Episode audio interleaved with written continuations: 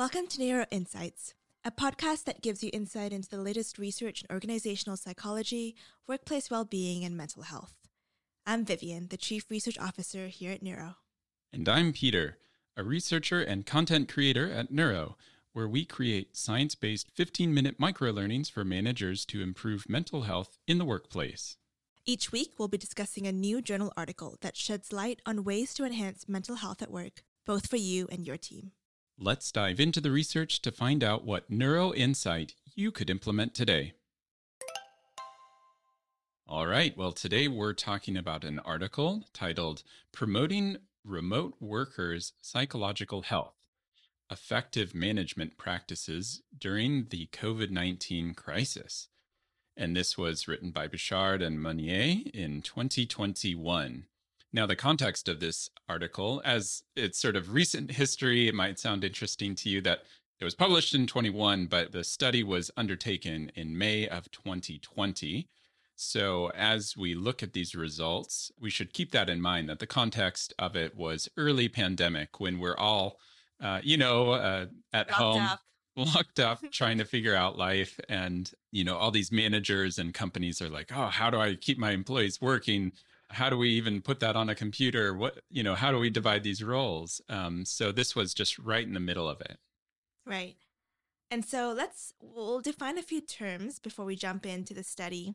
The first is the term psychological health, which I know seems pretty basic, but specifically related to the workplace, it's found to have four contributors. That is workload, autonomy, social support, and supervisor support. And this paper specifically looked at the role of supervisor support and manager support and its effect on workers' psychological health. Now, when thinking about managers, you know, we've talked a bit about managers on the podcast so far, but there are different types of managers. And I think a question that maybe you as a manager or you think about for your manager is, what kind of manager is the best? So, like, what can managers do to have the best practices to have the best impact? And that's really what this paper is exploring.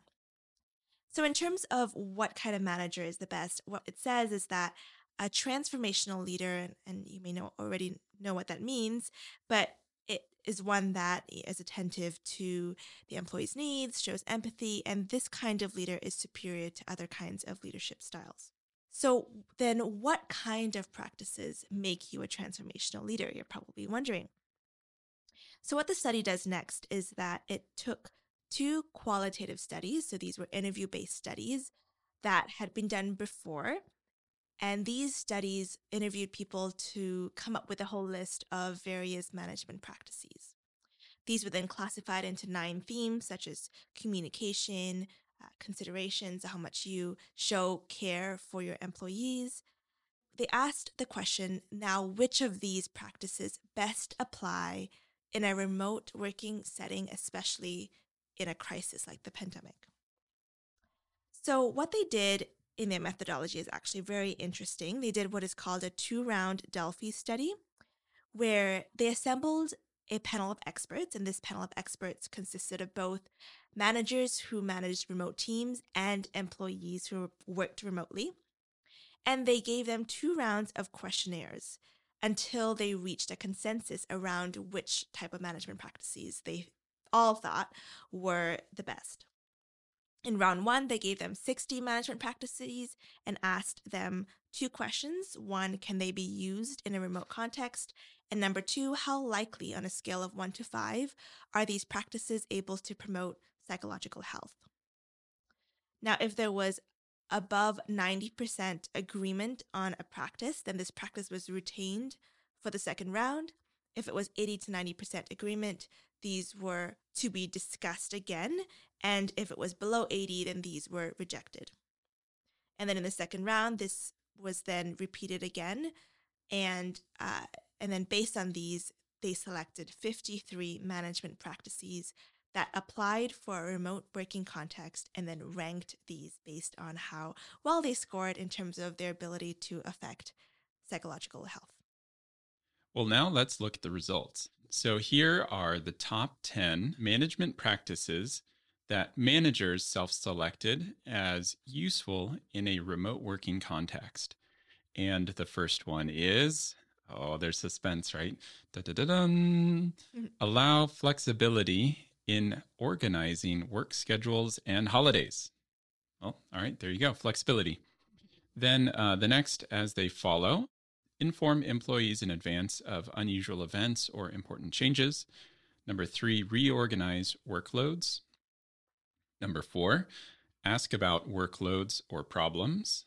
Number five, demonstrate willingness to listen.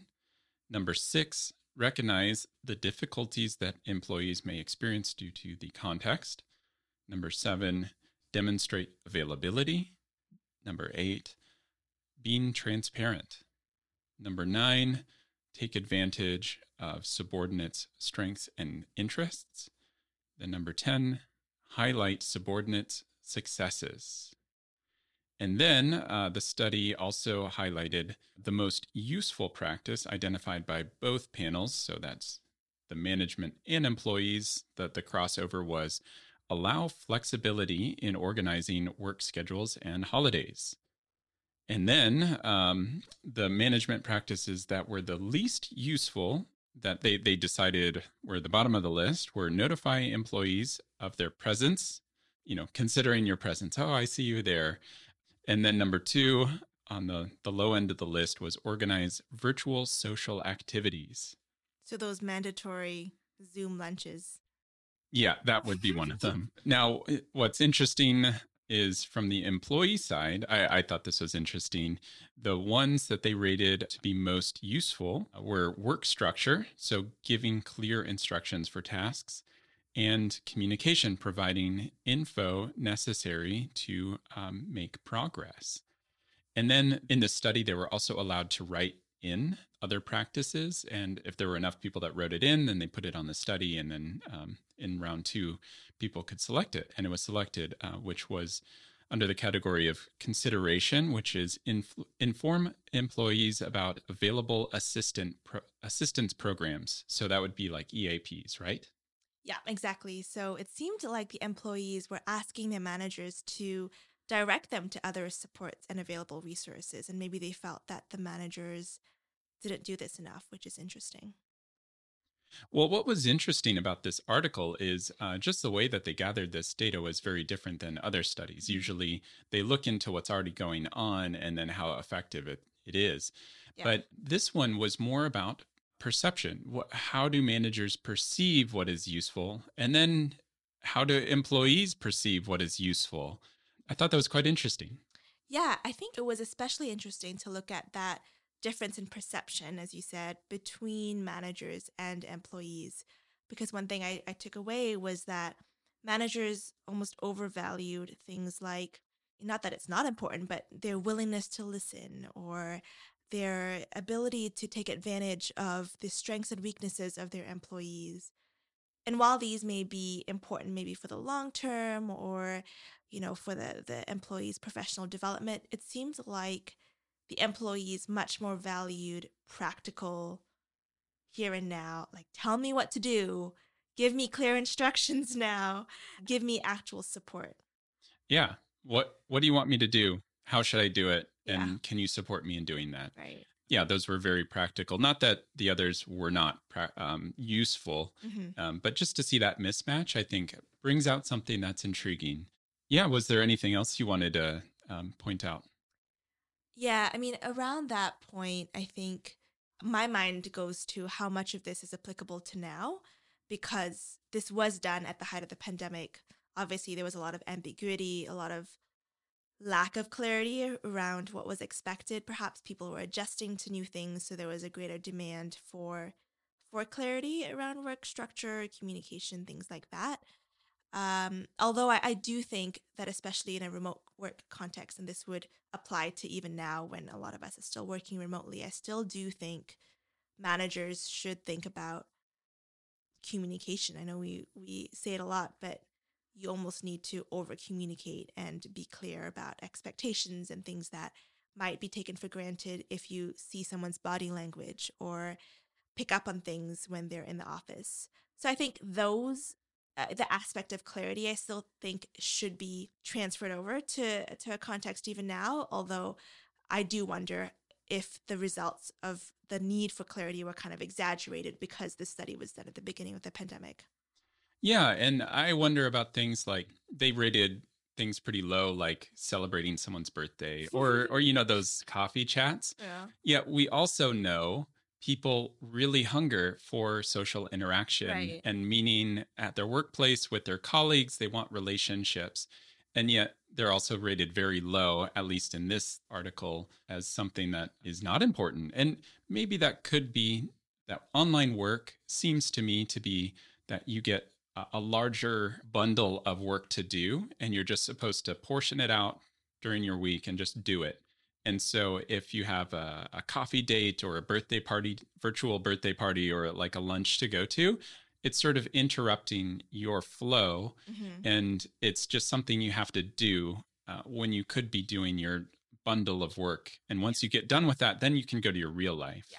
Right. And I think one thing I know personally, at least for me during the pandemic, I was on my computer so much. I got so tired of virtual things that it was actually more kind for me to do, to have free time to do the the non-virtual social things.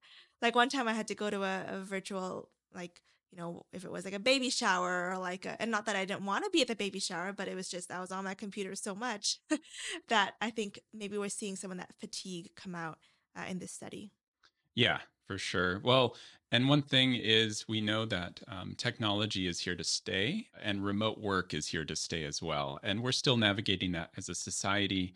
We're um, post-pandemic, but new technology, and we'll just see where it goes together. And, um, you know, here at Neuro, we're looking at these studies to be at the front edge of uh, what's happening and be in that conversation. And uh, we'd love to um, hear from you, and you can always chime in and see uh, what what your guess is about a lot of this, being on the, the front of knowledge in a lot of ways. Well, thank you so much for joining us today. I hope you enjoyed our conversation and this study. We'll uh, keep presenting studies to you, and we hope you find them interesting. If you have any questions, shoot us an email, and we'll see if we can find a study on it. All right, until next time, this is Peter and Vivian for Neuro.